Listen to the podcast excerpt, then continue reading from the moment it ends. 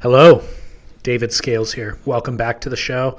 I am sitting here in a hotel room in Lemoore, California. And uh, you know why I'm here the Surf Ranch Pro presented by Hurley.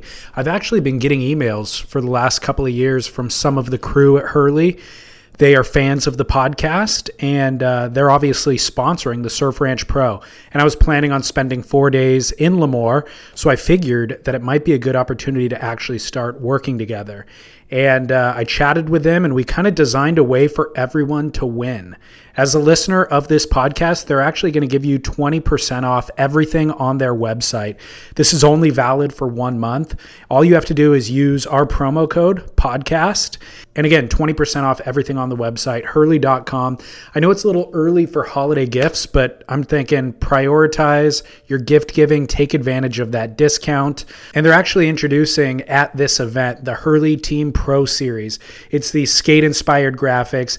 Each individual CT surfer has their own original artwork. They partnered with Argentine artist Julio Battistelli to design individual artwork for each CT surfer. Those surfers will be unveiling their board short, t shirt, hat line at this event. Good news, we're giving five prize packs away. All that you have to do is go to surfsplendorpodcast.com. I've set up a poll and just vote. Pick your favorite Hurley surfer that you think will win the Surf Ranch Pro. And the first five people to correctly guess will win a prize pack. So we've set it all up. SurfSplendorPodcast.com. Go to the menu bar, click on the Hurley Surf Ranch Pro poll. It takes about 10 seconds to complete, but you could check out your favorite surfers' new line of clothing right there. We've got all the visuals. A 10 second poll. You can win it. The first five correct submissions will win a Hurley Team Pro Series gift pack. Check it out, surfsplendorpodcast.com, and enjoy today's show. Clock winds down, Joe, he now realizes he's the new world number one. Julian Wilson is your 2018 Quiksilver Pro Champion and your new number one on the Jeep leaderboard. Wilson wears yellow heading into Bells Beach. Lakey Peterson is your 2018 Roxy Pro Champion. Italo Ferreira is your Rip Curl Pro Bells Beach champ, sharing the lineup with Mick Fanning in his send-off. Stephanie Gilmore takes her fourth bell. Filipe Toledo now basking in the golden glow of victory. The Oi Rio champion Steph Gilmore maintains that yellow jersey going to Bali, but one performance from Blake Pearson, good signs. I think we're going to have an absolute cracker of a year this year. Italo Ferreira is your champion of the Corona Bali Protected presented by Hurley. And Lakey Peterson hangs on for the victory, her second of the season. Willian Cardoso takes on the Uluwatu CT. Johanne Defay takes the win here at Uluwatu. And Filipe Toledo is your champion here in 2018. Stephanie Gilmore is the 2018 Corona Open J-Bay champion. And Courtney Conlogue gets a major win here at the Vans US Open of Surfing, taking out world We're off script at the Surf Ranch Pro presented by Hurley. Welcome to day one.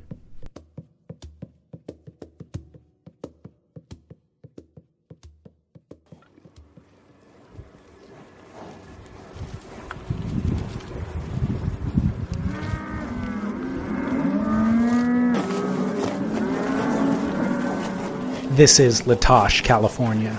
Established by Dr. Laverne Lee Moore in 1871, when the soon to be town sat on the northern shoreline of Tulare Lake, the largest freshwater body of water in the United States outside of the Great Lakes. The soil was rich and productive, and it had been brought down and deposited for centuries from the High Sierra by the Kings River. Wells were easy to dig as the water level was unusually high. Farmers could easily irrigate their crops and had plenty of water for livestock. Access to water was the reason for settling. The problem was the pioneers were somewhat isolated, no nearby access to mail or newspapers, ripe and cheap land for settlers, but no infrastructure. Alas, Dr. Lee Moore proved to be the man with a vision. He organized the community, designed a plan for real estate development, petitioned for a post office, and had distant dreams of eventually attracting a railroad.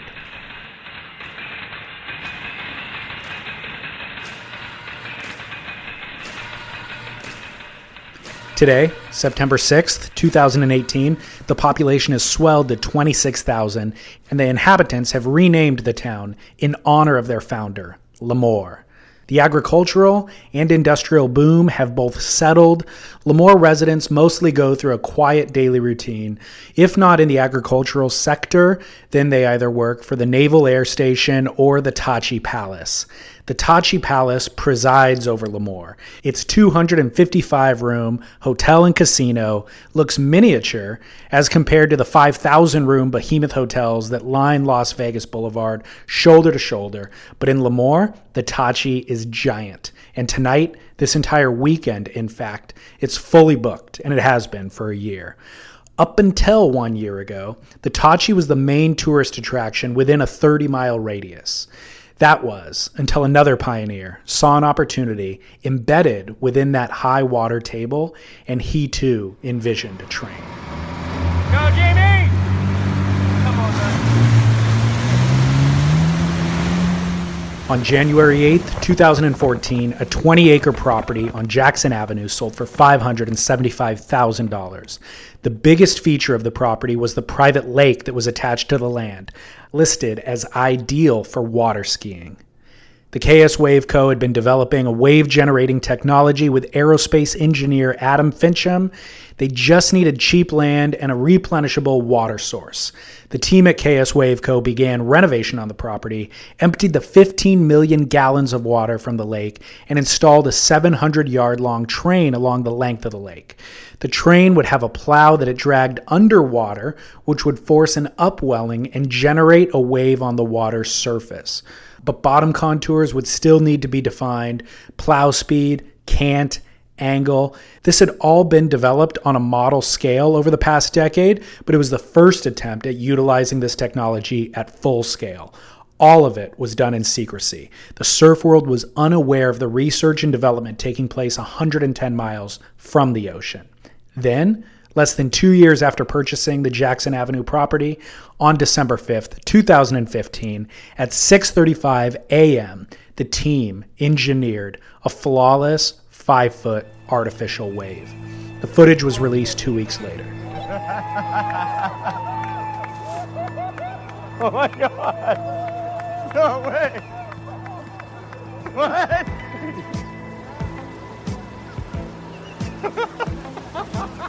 I remember that feeling the first time I saw it, and I, I like started kind of crying and just like I can't believe what this thing is. You know, it's so bizarre to see the thing that we search all around the world for just happen over and over and over again in a controlled environment.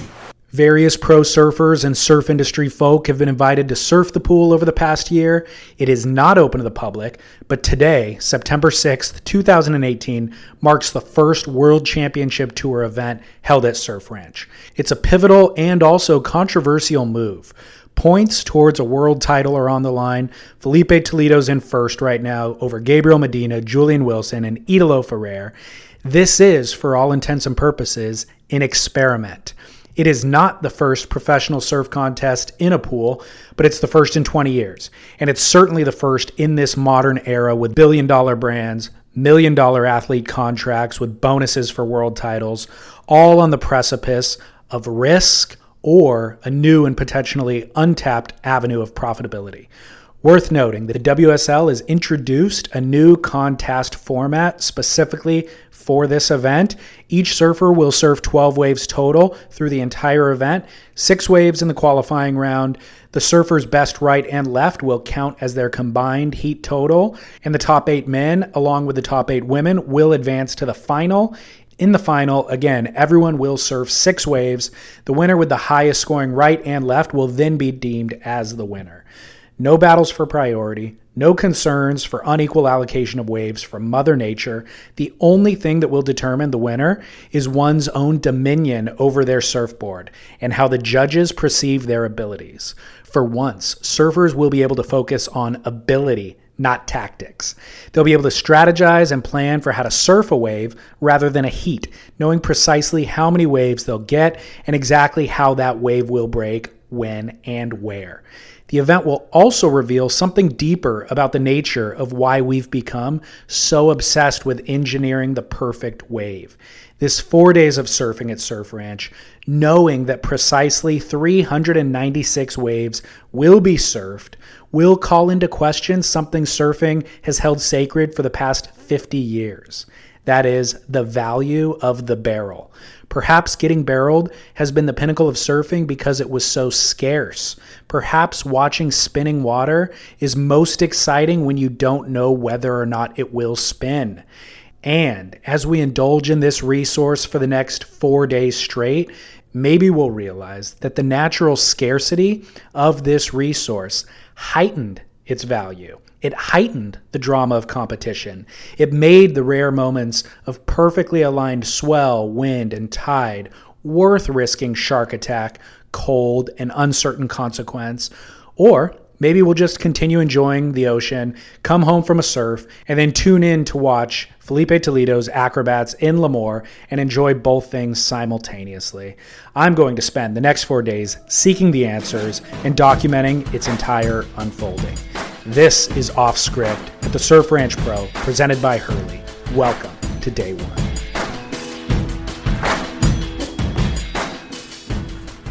We're here with WSL commentator Rosey Hodge. First of all, you've surfed the pool, right? Yeah, I did. I got. I was fortunate enough to get an opportunity last week. So before the contest started, I got Oh, an hour out here. So Oh wow! yeah, How got really waves? lucky. I probably got like 12 waves all in all. Wow. Yeah, really, really, really lucky. I think I surfed it back in November. They did like a media day. Um, I got four waves total, and it was just like I could not shake the anxiety of the experience. Well, you're so right. I mean, even free surfing it, you feel like you need to be tranquilized because it is so much pressure. It's like a unique opportunity, and the waves feel like a precious commodity. I think for these surfers right now, um, the most challenging thing is you're under a microscope. You only have this wave. You only everyone has the same wave, so it's the same opportunity. So you're really stripping away a lot of variables, which leaves you really exposed. So your surfing is on display 100%, and it's it's great to see how the athletes kind of adapt and deal with that kind of pressure. I agree. Yeah, it is interesting. What are your thoughts on um, world title points being accrued from this event towards that, and it being an entirely different contest format? Additionally, I love it. I think, um, you know, at the end of the day, you've got a surfer that stands and hoists the world title trophy, and they've had to run through just a to- every kind of condition you can think of until we have, you know, point breaks, you've got beach breaks, you've got um, death defying left. So it really is, and it, it also depends on the year and, and what the, the conditions are like for each of those locations. And now you're throwing in like a new kind of arena, it's a fresh feel, and I think it's refreshing to see how the best surfers in the world adapt to that challenge. Alex Gray, South Bay's finest, Hello, everybody. We're at the uh, Kelly Slater Wave Ranch. dude. Good to see you. You've become a podcast celebrity in the last three, six months. It took me five years to pull it off. Uh, I'd like to thank David for bringing me upon your massive scale. The amount of emails that I got from when we talked last were very cool, and it was uh, in a very like fun, supportive, interested, human communication way. Who knew so many people wanted to cry? Is what I want to know. It was like going into this deep, heartfelt portion of the podcast, and that I would have normally steered away from. Turns out people soak it up. They love it. Well, I really appreciated the platform to just tell my story, which is my personal life. I think that in our industry, we're very uh, apt to just show the great photos and tell the great stories. And I always like to get to know the person of, you know, what got them there in the first place. So I appreciated uh, your time with that. Good. I'm glad it worked out. Uh, what are you doing here at Surf Ranch? I am here as a Jose Cuervo ambassador. I forced myself to still bring a surfboard, knowing that I will not be surfing whatsoever. But how do you show up to this wave and like be like, I'm not bringing a surfboard? I don't know. It's it's bizarre to not be able to surf at all. Like not even surf down the street or down the beach or whatever. Like there's no option to surf. Have you surfed the wave before? No, this is my first time being here. Um, I think we're all wondering, Kelly, how do we get to surf it? You don't get to. Okay, you simply don't get to. That that's okay. I'm okay with that. But um, it, it's actually quite a spectacle on scale. It's much larger than all of the videos show. I mean, this is so long. It's crazy. I think it's seven football fields, so 700 yards basically. I have a few questions, pool related questions for you. Number one, does Kelly Slater have an unfair advantage?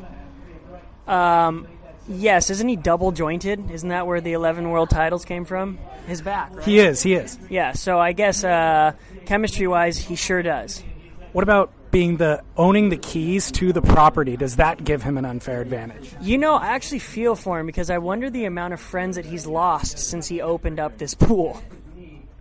I think he's gained more than the, it's a net gain for him at this point. because because everybody's going, well, how do I get to ride it? And then at what at what point does he go through his friend list and go, yes, yes, no, not so much you. You know, is it like old high school days where he got punked by a couple guys? Like, where does he make the list? I don't know. That's my number one question when I interview Kelly at some point is how do you make friends? Because, and it's a legit question. Like at this point in his life, he's a celebrity. He's wealthy. He owns the greatest pool on the planet. Everybody who becomes your friend is in it for a reason. You know what I mean? So, how do you actually foster relationships at that point? Yeah, I, that guy has a lot of weight on his shoulders, but I want to applaud him in looking outside of the best surfer of all time. You know, Kelly is so smart within all of his competitiveness, but you realize he's turned it into a business as well. And I walked in here and well, first you see how many cars are in the parking lot, and I go, oh my God, what's this like for Kelly? You know, this was his brainchild, and he had investors involved as well, and it, this is his idea. And I just think it's fantastic. It's such a, he's broken so many barriers for the next generations that I think that this will be his biggest one because it's changing history. I mean, I as a kid always wanted a wave pool in my backyard, so I'm full pro wave pool. Like I, this is what I dreamed of as a kid, and Kelly did it. And once again, he's done a, a milestone mark that will last for the ages. Uh, how was your experience at Waco? Yes, so I've been to Waco and surfed it, and it's a blast. You want them to keep hitting the wave button over and over again. It is a radical addiction, and I think the difference in that is the variety and amount of waves that are given within a short amount of time. Seeing the scale of this, it's a much longer, better wave, but they're completely different. And I'm excited to see their air show, and I'm glad that they put KS Wave Co. on their toes to do a wave, uh, an air show as well. So I think it's a healthy relationship between the two right now. That really they aren't competitive, but they're they're feeding off of each other. And the next question is, you know, where's the next one? I'm going with Palm Springs. I heard they broke ground already out there oh, really? in the Coachella Valley. Yeah, I don't know which company is doing it and which tech it is, um, but yeah, like you said, that BSR the footprint is so much smaller. So the issue with any of this is just cheap land with replenishable water. But out there, you don't have the water, but you could do it on a small, small scale if it's the BSR American Wave Code tech. Um, I actually surfed that last week on Friday. Went out there and got a couple waves, and I surfed this in November, and it's exactly what you said. Like because this is longer and you know you're going to get fewer waves there's so much more pressure. You're anxiety riddled the whole time, and I could never quite shake that off. Whereas at BSR, if I missed a wave or if I ate it on a wave, I'd shake it off, get up and catch another one immediately. You know, I was thinking like Miguel Pupo underperformed this morning, and then they're like, okay, we'll see you on Saturday. It's like he has to wait till Saturday to shake it off, and he can't go drive an hour and a half and surf Pismo, you know, to like shake it off. He's got to wait three days essentially. Right, and then like you said, there's nowhere to go. This is it. So do these guys sit and watch the entire day here? I mean, we're standing. It is hot. Yeah. So if you're in the water, you are stoked. Um, I'm watching a left fire down the line right now. It is very entertaining. Is it Sebastian Zietz? Might be. Send two nice snaps. Third snap. Oh, is it Parko? Wow. Yeah, there's those long carbs. I saw Parko earlier, and it made me think about you know you have the new guys that are doing these radical airs, but someone like Parko, he would have to have the mental aspect over everybody. Being on tour this long, oh, he just came out of a long barrel.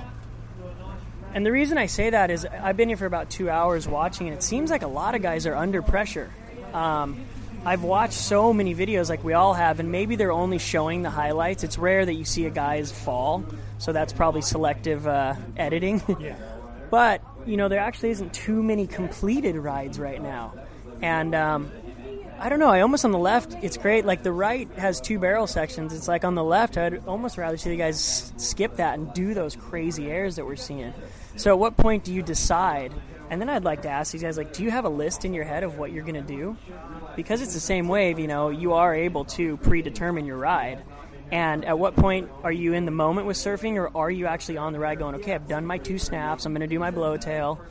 Like, is it like that? So interestingly that you it's interesting that you brought that up because in Waco, once I was able to just tap into instinct and muscle memory and make decisions in the moment, I was doing my best surfing.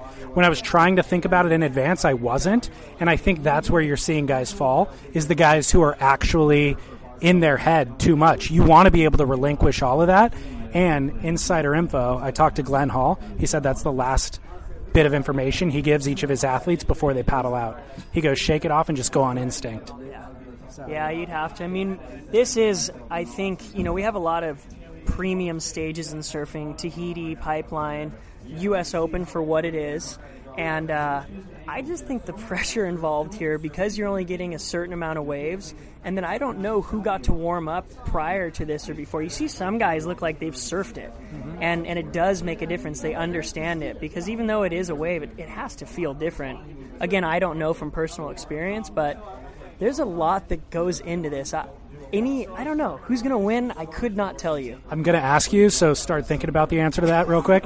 Um, but what you just mentioned, the arena atmosphere.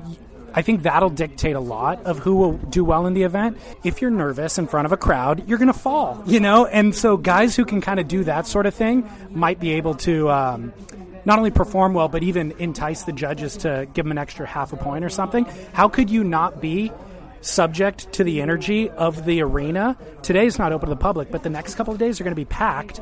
How can the judges not be subject to that that energy? Well, I think the whole point of this event is to nail the nail the coffin on it being an entertaining event. So, I believe they sold 5,000 tickets over this entire thing and I would imagine that yeah, if you get this crowd fired up, do it. Like is Matty Wilko going to put a cowboy hat on? Please, like, I want to see the personalities come out and I want to see this be what it can be because it's mechanical. So, who can get most creative? And I think that comes with personality. That's where you see the difference in robot mechanical rides to guys going, oh my God, that was nuts. Because they just let their surfing shine. Um, a name that instantly comes to my mind is Mikey February. He just rode two waves and they scored him like a five or so, but I love the his flow. There's just something about his surfing. Like it looks good. It's like people are calling him the new new age buttons, I guess, but he just has that little extra flair, but it's through style. And I think that's been really fun to watch. You know, it, the difference between guys who have grown up on a point break versus guys that are good in the beach breaks. You get to see everybody's strengths, but more so, I swear this wave shows everyone's weaknesses more than anything. I think that's a fantastic point. I think that is very true. Um, where do you see us being in five years from now in regard to wave pools? Obviously, people need to develop a figure out what business model works. I it seems like the guys at BSR um, seem to be packed and making money. Kelly obviously hasn't opened his to the public yet. So once, assuming that business model gets sorted out, what do you see the landscape being five years from now, ten years from now? Well, I think for the public, we all just want to try. Um, BSR rattled some cages and making it open to the public and user friendly in that aspect. And Kelly has made the um, country club version.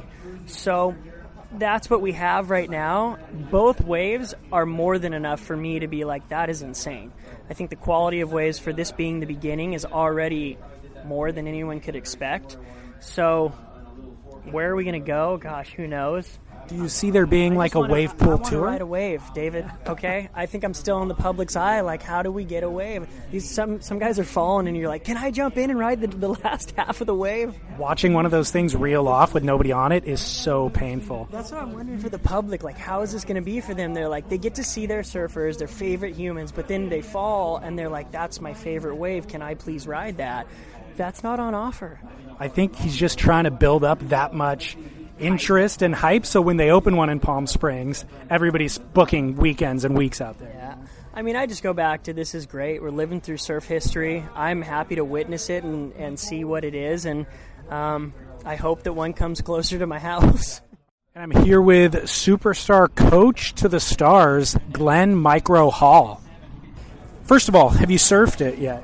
I have. I uh, came for a, a couple of times with the boys, and then we had an Olympic camp with the Australian team, and that was um, three and a half days of you know in surfing straight, and I got to ride a few waves, and it was a yeah, it was a good eye opener. It's a it's a different wave. What do you think the challenges are competing in the pool?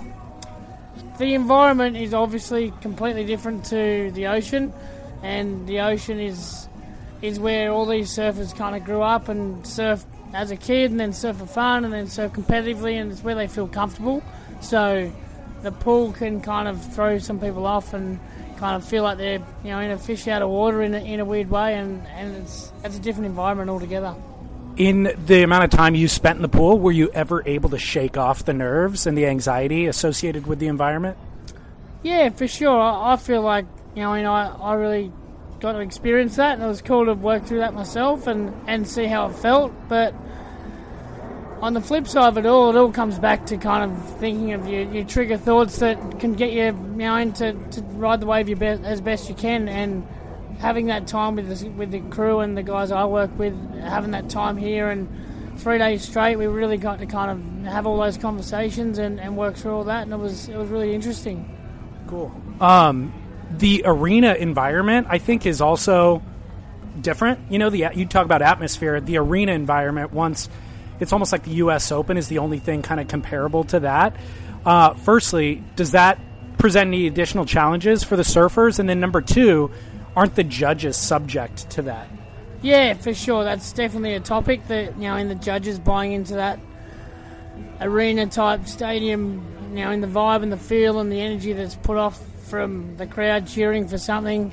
So that's that's part of you know in this kind of arena environment and and as a surfer, you've kind of got to be careful you don't buy into it as well. I saw at the last event. I saw a, a, a bunch of surfers kind of get thrown off their game and and almost buy into that you know stadium environment and the cheering and the and the, all the all the crowd going mad and it kind of I saw it affect their the way they rode the wave. So that's kind of you know there's two ways to look at that too. Yeah, completely. Um, you are, I mean, arguably the most successful surf coach that's ever existed which I think is pretty remarkable. Um, and when you first started working as a coach, retirement, so to speak, I questioned the value of surf coaching, you know, because it's like you're the best athletes in the world. What can somebody really teach them? But you've proven my criticism wrong. I'm curious, what exactly is your role as the coach? Uh, thanks for that. I, you know, and I, I appreciate it. It's it's been a, a really cool transition for me. I, you know, I obviously surfed myself in on the WQS and, and then the, the World Tour for a couple of years, and I had my own experience as a surfer, and then I got into coaching, and, and I was, to be honest, I was I was winging it, and I still am, and, and I'm learning on my feet, and I feel like that's kind of that's the part of life that I enjoy, and that's learning and kind of going out of your comfort zone a little bit and, and taking on new challenges, and then for me in this role as a surf coach, I, I probably agree a little bit too that I didn't know how valuable a surf coach was in this sport too. I never had a coach myself that I kind of really worked closely with, and as a, as a kid, you have a you know in a coach or a mentor who kind of spits some advice here and there, and you you take it on, but you never really have have someone in your corner from a a strategy point or a technique or mindset or physical or diet or anything. So it's it's I've kind of opened, it's opened my eyes as well, like like yourself, to um to how valuable a surf coach can be to a, to a surfer, and, and at this level, it's you know it's it's proven it now. Like the I'm not the only one who's coaching in surfing now, and and when I started, there was other coaches who were doing really well, but there wasn't a lot of them, and now now there's probably a majority of guys and girls who who work closely with a coach, and it's to me it shows in their in their surfing that that coach's knowledge or their approach or the way they see things shows through in their surfing and it's and the way they compete and the way they roll around an event and and it's yeah you can see the effect they have on their athletes. What is your role? Is it technique based? Is it support emotional support?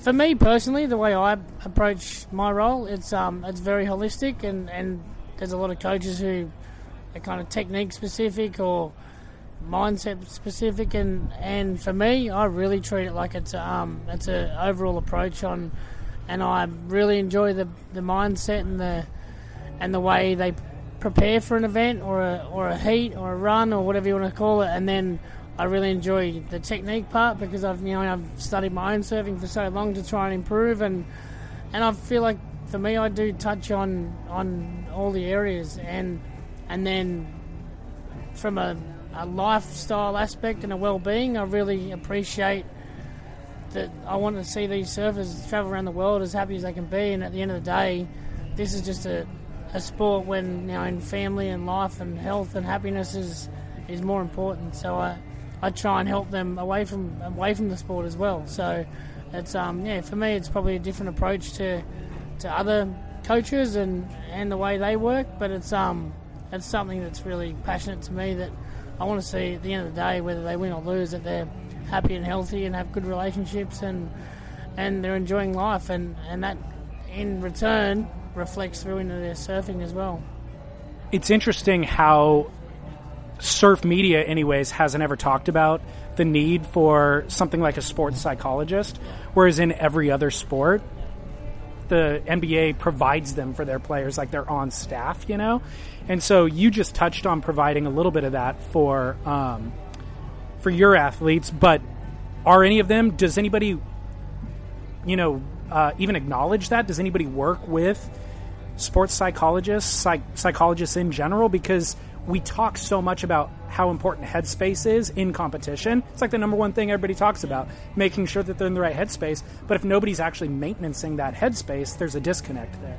For sure, and that's I think that's the progression of surfing. It's there's surf coaches involved now, and then there is sports psychologists and and physical trainers and dietitians, and, and all those things are coming into it. And yeah, and a sports psych is is a part of the the entourage of some of these surfers, and um, yeah, and it's it, it is kind of starting to flow into surfing sports psychology, and it's um, yeah, I agree. It's a, it's a huge part of it. The mindset is where it all starts, and yeah.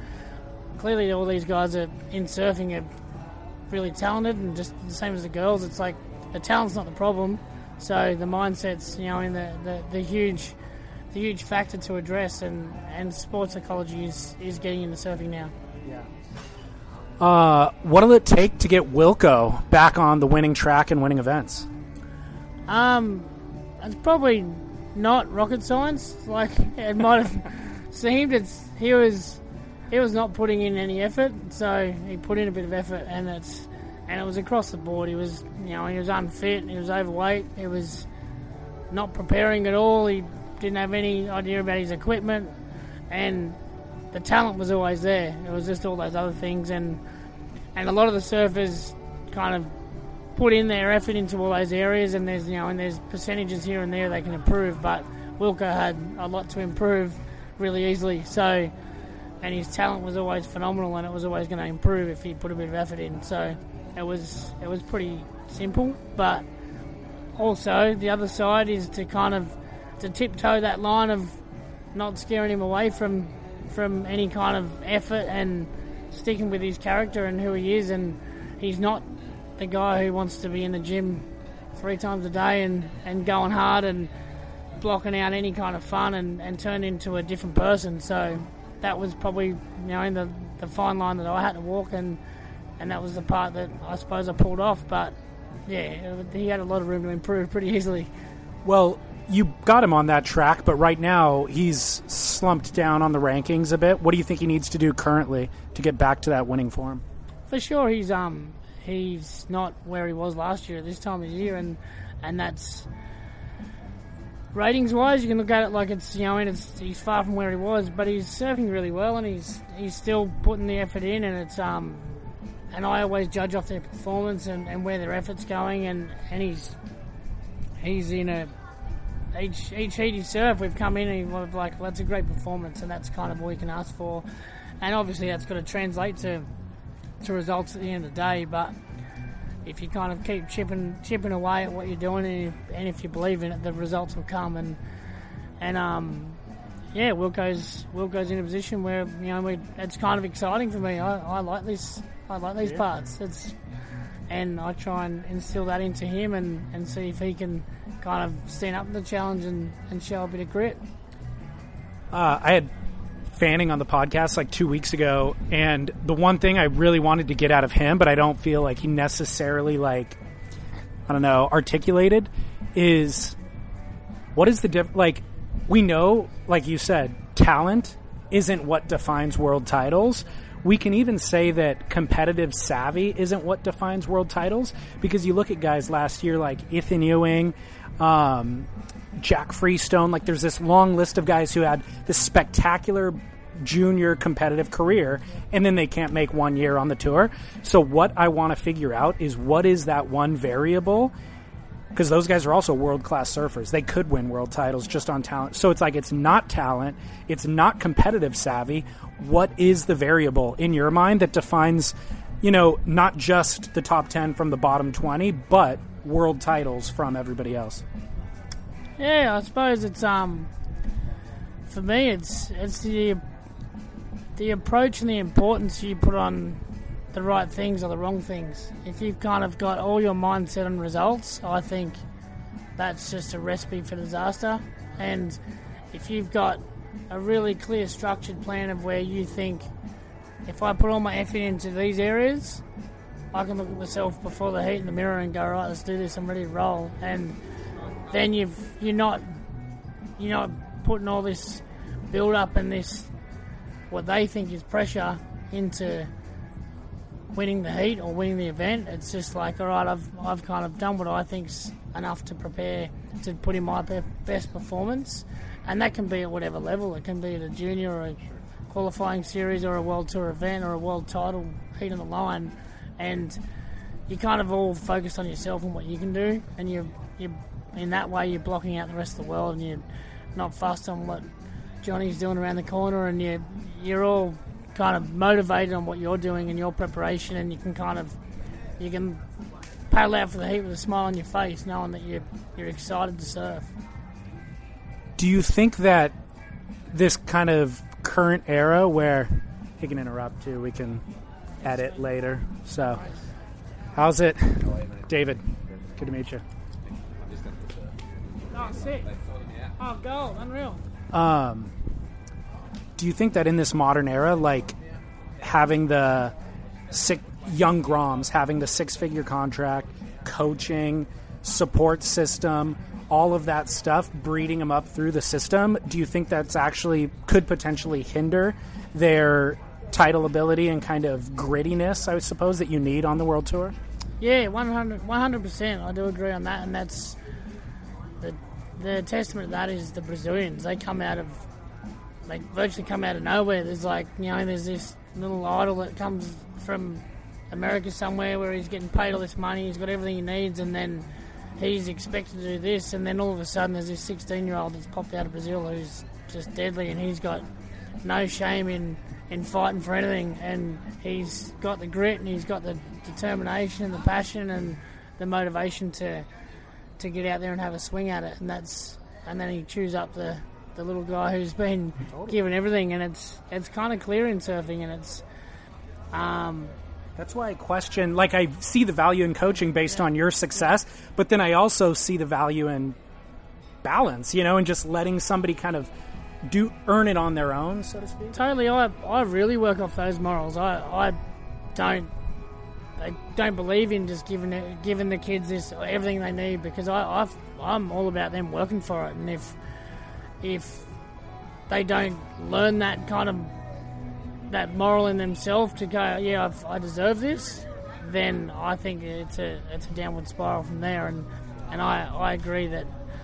And for me personally, that's why like I I struggle to even call myself a coach. Like I like the idea of I don't even like the title, but it's more mentoring because I've I've really I'm really firm with those beliefs in in trying to create the environment around the kid where they, they do the work. Like if they don't, if they're not putting their effort in, then don't worry about it. I'm not going to be the one kind of doing all doing all the work for you, and then you just kind of get that feel that you kind of you're giving everything and you're not fighting, you're not working towards anything. Yeah. What do you think? Um, kind of a final question. What do you think the long-term outlook is for pools for wave pools? Do you think this will be a part of our world on the world tour in five years from now, or what are your thoughts? I do. It's. It, I'm excited to be honest with you. It's. It's. this is the start. Obviously, the waves. That's the first wave they've kind of worked with. There's there's so much to build off this too. There's a you know adding in you know an air section at the end or or the length of the wave or whatever it is. But there's so much to build off, and then obviously you know putting these in these types of pools in in different places around the world. I actually think it's exciting. I I really do, and I, the ocean's never go anywhere. The the excitement of watching Tahiti and Fiji and and Pipeline, it, it's always going to be there as well. This is just this is adding to it to me in my eyes. It does add to it. I, the only kind of question I have, I think we'll adjust it as we move forward. But my question with specifically this pool is like, we thought that the ultimate commodity would be building a perfect wave, like a perfect barrel. But I'm wondering if the barrel, now that we've seen it so much, it's on every Instagram clip. It's I don't even watch the Instagram clips anymore, you know, because they're boring and you know what it's going to do. So I'm wondering if the barrel was only only had value because it was so scarce up until now, and you had to work so hard for it and then negotiate for it. And if you found it, that's why it had value. Now that it's on dial, it's kind of like, oh, well, I'd rather have spontaneity. You know what I mean? I, I fully agree, and that's that's the part that excites me because I, I feel like almost all those points are, are obvious, and and they the Kelly Slater Wave Co. Whoever's behind it all needs will kind of work with the times. Yeah. I don't think they're going to sit back and go, "This is it. This is our wave forever." They're obviously going to tinker with it and kind of make adjustments. Like I said, the barrel might be shorter, so you kind of get one little bit of a barrel, and then clearly there's an, air section's kind of the one thing it's missing, and yeah, the length of the ride could even be shorter, and, and there's a thousand different kind of options you could kind of lay out there to, to make the wave Im- improve in some way. But I think you know the designers and the engineers are, are always looking to make it better, and eventually, like like I said, this is the first one, so there's a lot of room for improvement. And in the years to come, it's going to be, you know, and the waves only going to be better, and it's going to be in better spots, and it's it's going to be more entertaining. I surfed this in November and I only got four. It was like media day, only got four waves. The anxiety of the experience stripped away all of the uh, other what would have been joy, you know. And I still had a phenomenal day. Went home feeling like it was the greatest day of my life. But uh, I surfed Waco last week, that new pool, and that felt like the ocean because you're constantly negotiating sections. You the wave isn't perfect, and not every wave is the same. So you're you're kind of making these snap decisions, which I realized is what the ocean experience is. It's having to negotiate, having to make split decisions, and having muscle memory take over and all that stuff. Whereas out here, trying to map out a ride, trying to plan it in advance, and you almost set yourself up for failure because of that. So I think that um, I think that'll be interesting, and the fact that we can kind of map out the ride and all of that, I think also affects the way that judges view it and the way that judging kind of takes place. So it's interesting times, and again, I was just curious to hear as a coach how you assess all those things and then script for it. You know, Yeah, for sure. It's for me personally. It's from a coaching point of this wave. It's obviously it's a long wave, and you you know when your first thought when you see a wave pool and you know this perfect wave, you're like, all right, you can kind of choreograph a run, and this is what I'm going to do here, here, and here. But I've actually gone full circle from when I first kind of ever came here to going back to just surfing on instinct. It's it's a wave at the end of the day, and it's not actually exactly the same every time. And maybe that conversation will be different when the wave is more identical, when they're in a closed pool and it is actually to the millimetre. But I don't think it will be. But for now, it is. There's still variables in the wave, and I still think, as a surfer, you surf best when you surf on, off instinct, and and it's pretty funny. Out of all our training we've done, my my preheat talk is really freaking simple, and it's you know, and it's there's one little trigger to kind of give himself some space on the wave, and the rest is just surf. Just, and that's I came here with a view like probably everyone else maybe still does or did about wow, it's a wave pool. You can kind of plan out your run and you can do this, this, and this, and it's to me personally, it's it's showing that a lot of people are trying to preempt moves and and runs, and it's like as soon as it goes off track a little bit, they're they're lost. So yeah, that's that's just my approach, and yeah, it's it's interesting. First of all, I got your left on video on my cell phone. If you wanna Ah, see I'd it. love to see it. okay, I would I'll show show you you. after. Okay. Standing with Barton Lynch. I'll give you the introduction. Um, Firstly, does Kelly Slater have an advantage? Well, I, I would say he has a, a, distinct advantage in the amount of times he's surfed this wave. Um, his intimate knowledge of it, his understanding of where sections barrel, where they don't, what they do do. Um, he sure does. But, you know, at a point, they've all had time out here now and they're all so good. And Kelly is an amazing surfer, but there's some people that have more in their arsenal, particularly above the lip, than he has. Sure. Um, so I think the advantage is sort of nullified by the, the, the new school manoeuvres of some of the younger guys who don't even need those sections to be perfect to create perfect scores. So, you know, he's one of the very best of all time, the best of all time. Um, and out here, he's just amazing as well. But at the same time, I think Gabriel and, and Filipe Toledo have got stuff that uh, nobody else has.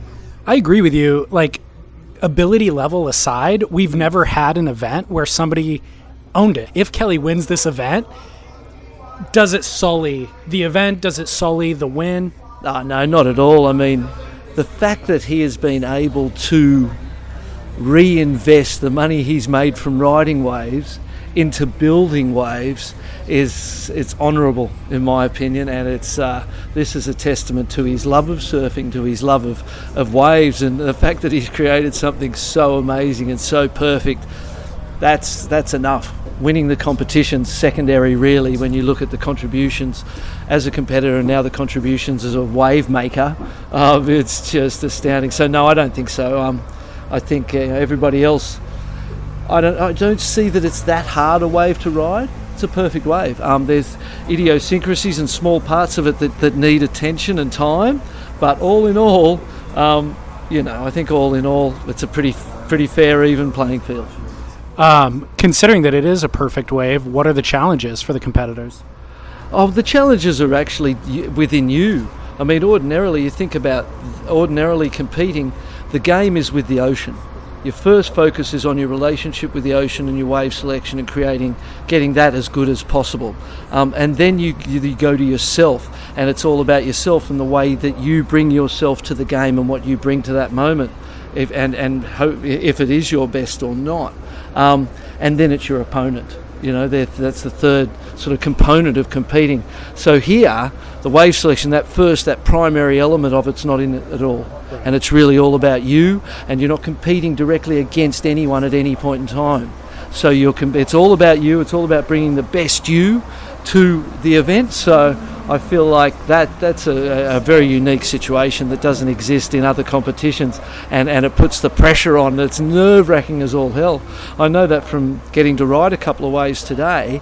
Um, it's terrifying sitting out there and the countdown and 30 seconds till the wave comes and it's everyone's watching and you know I'm not used to being in this situation in that that situation so these guys are more familiar with it than I but at the same time, it's it's it's about them bringing them their best self to this moment, and that's that's about personal development. It's not really about surfing, but it's about personal development. You know, a lot of what you said actually makes it I, I'm concerned that it makes it less exciting for the viewer.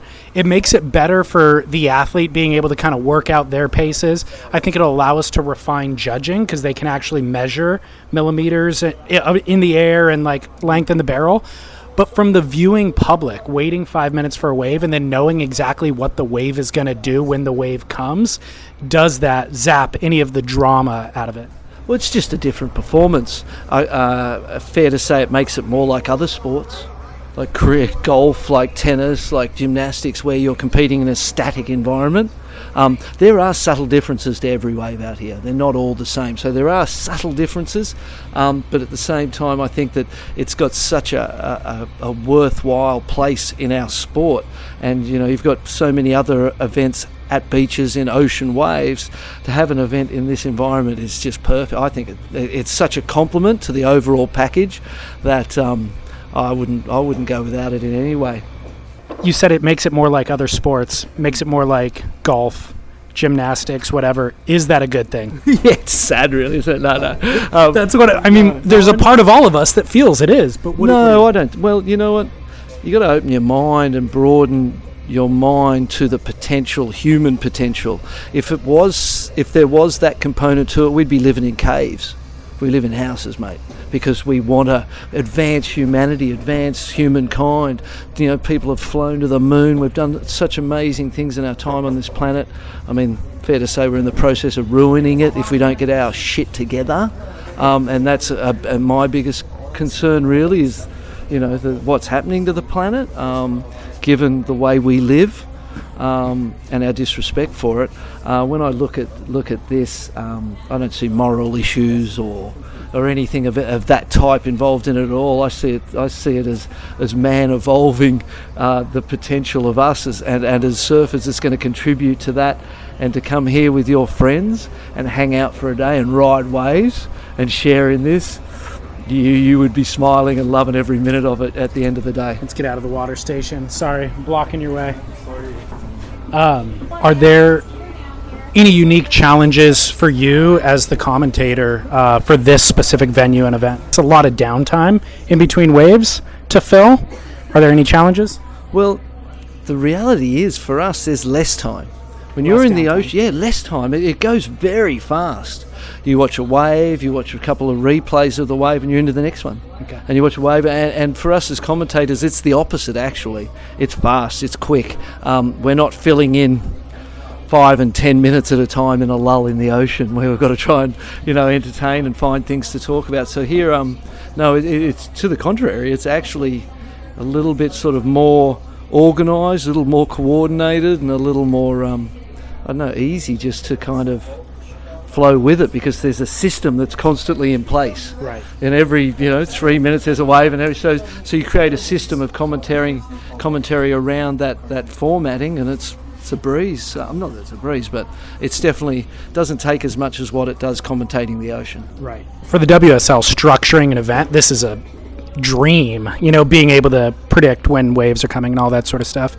Uh, so my question is, in regard to WSL, when are we going to get you full time on the commentary team? Oh, I don't know that I have time for that. Um, no. You know, I've got a pretty busy life and a lot of stuff going on. Um, I'm not going to Europe, for example, after this. I've got a few things, um, you know, a few trips. One in Australia, and then uh, and then I've got my Grommet event, BL's Blast Off on October 2nd to 5th, and then I go to the Mentawais October 8th to 16th, and then I go to Hawaii October 17th, and so um, yeah, I've got a I've got a lot going on and a life to live, and and while I enjoy the commentary and it's great doing it, um, I do enjoy living too. Good for you. Best answer possible. All right. Cheers. Thanks.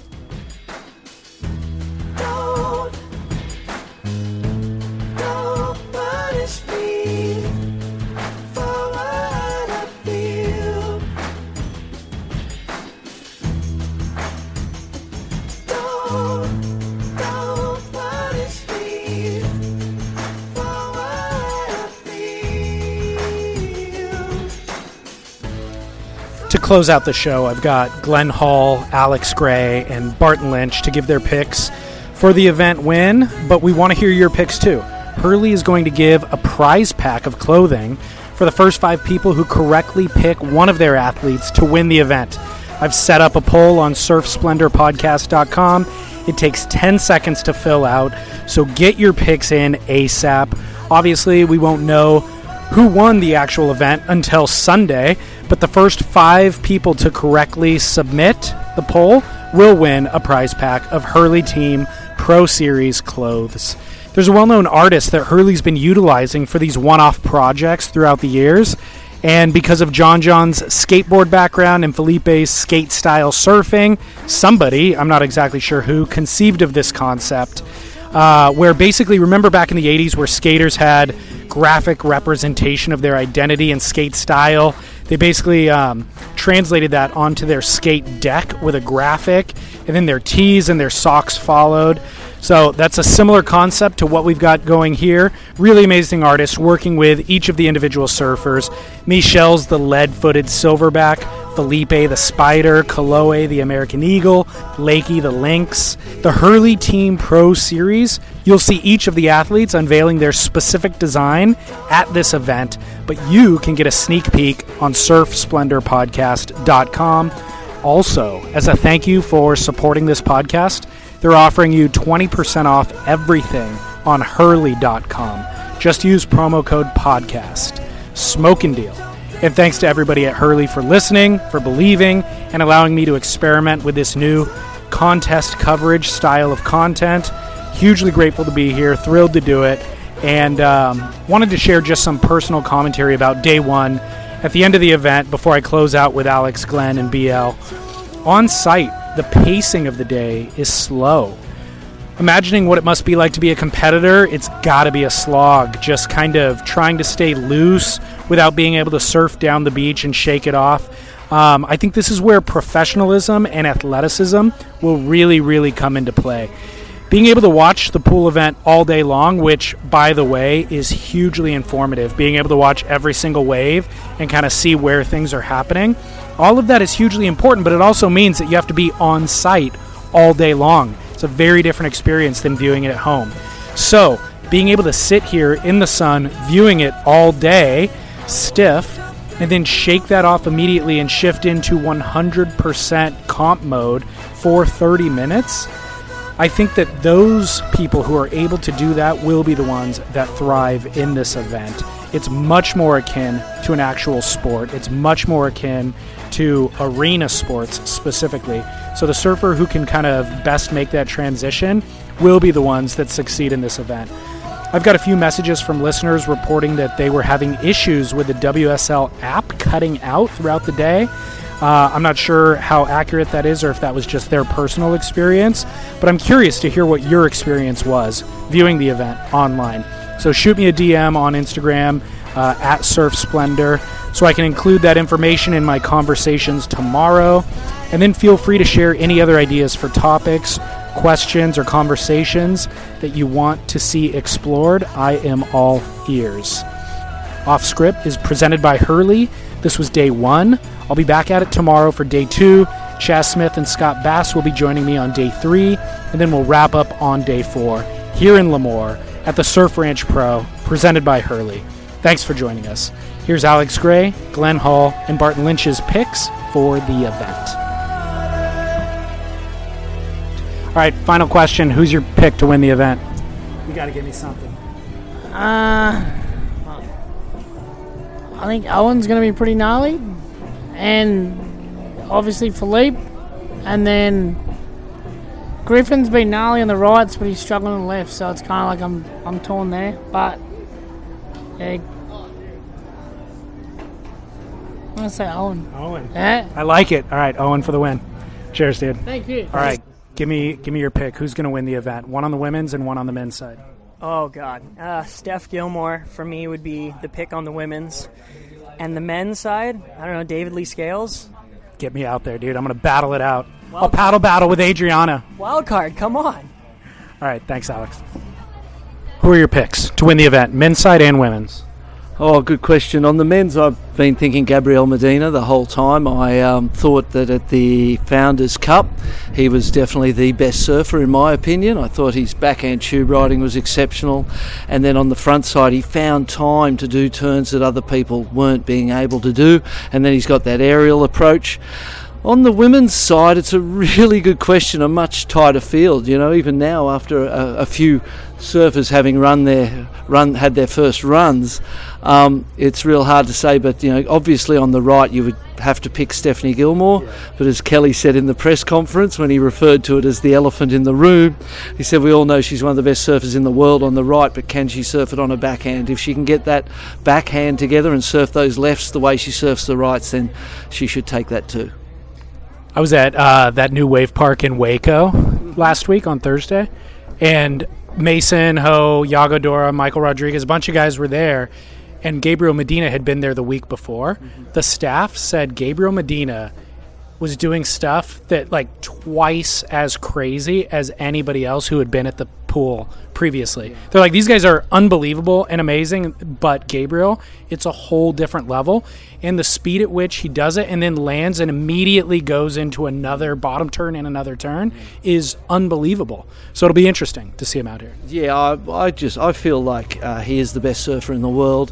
When you sort of go from one foot to you know, 10 to 15 foot, and it could be pipeline, or it could be chopu, or it could be a beach break.